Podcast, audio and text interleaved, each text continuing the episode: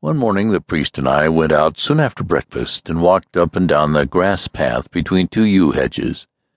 The dew was not yet off the grass that lay in shadow, and the thin patches of gossamer still hung like torn cambric on the yew shoots on either side.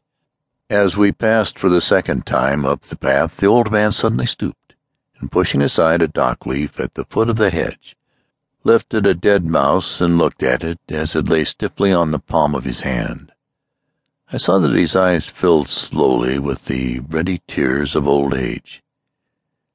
He has chosen his own resting place, he said. Let him die there. Why did I disturb him? And he laid him gently down again, and then gathering a fragment of wet earth, he sprinkled it over the mouse. Earth to earth, ashes to ashes, he said, in sure and certain hope and then he stopped and straightening himself with difficulty walked on, and I followed him. You once expressed an interest, he said, in my tales of the vision of nature I have seen. Shall I tell you how once I saw a very different sight?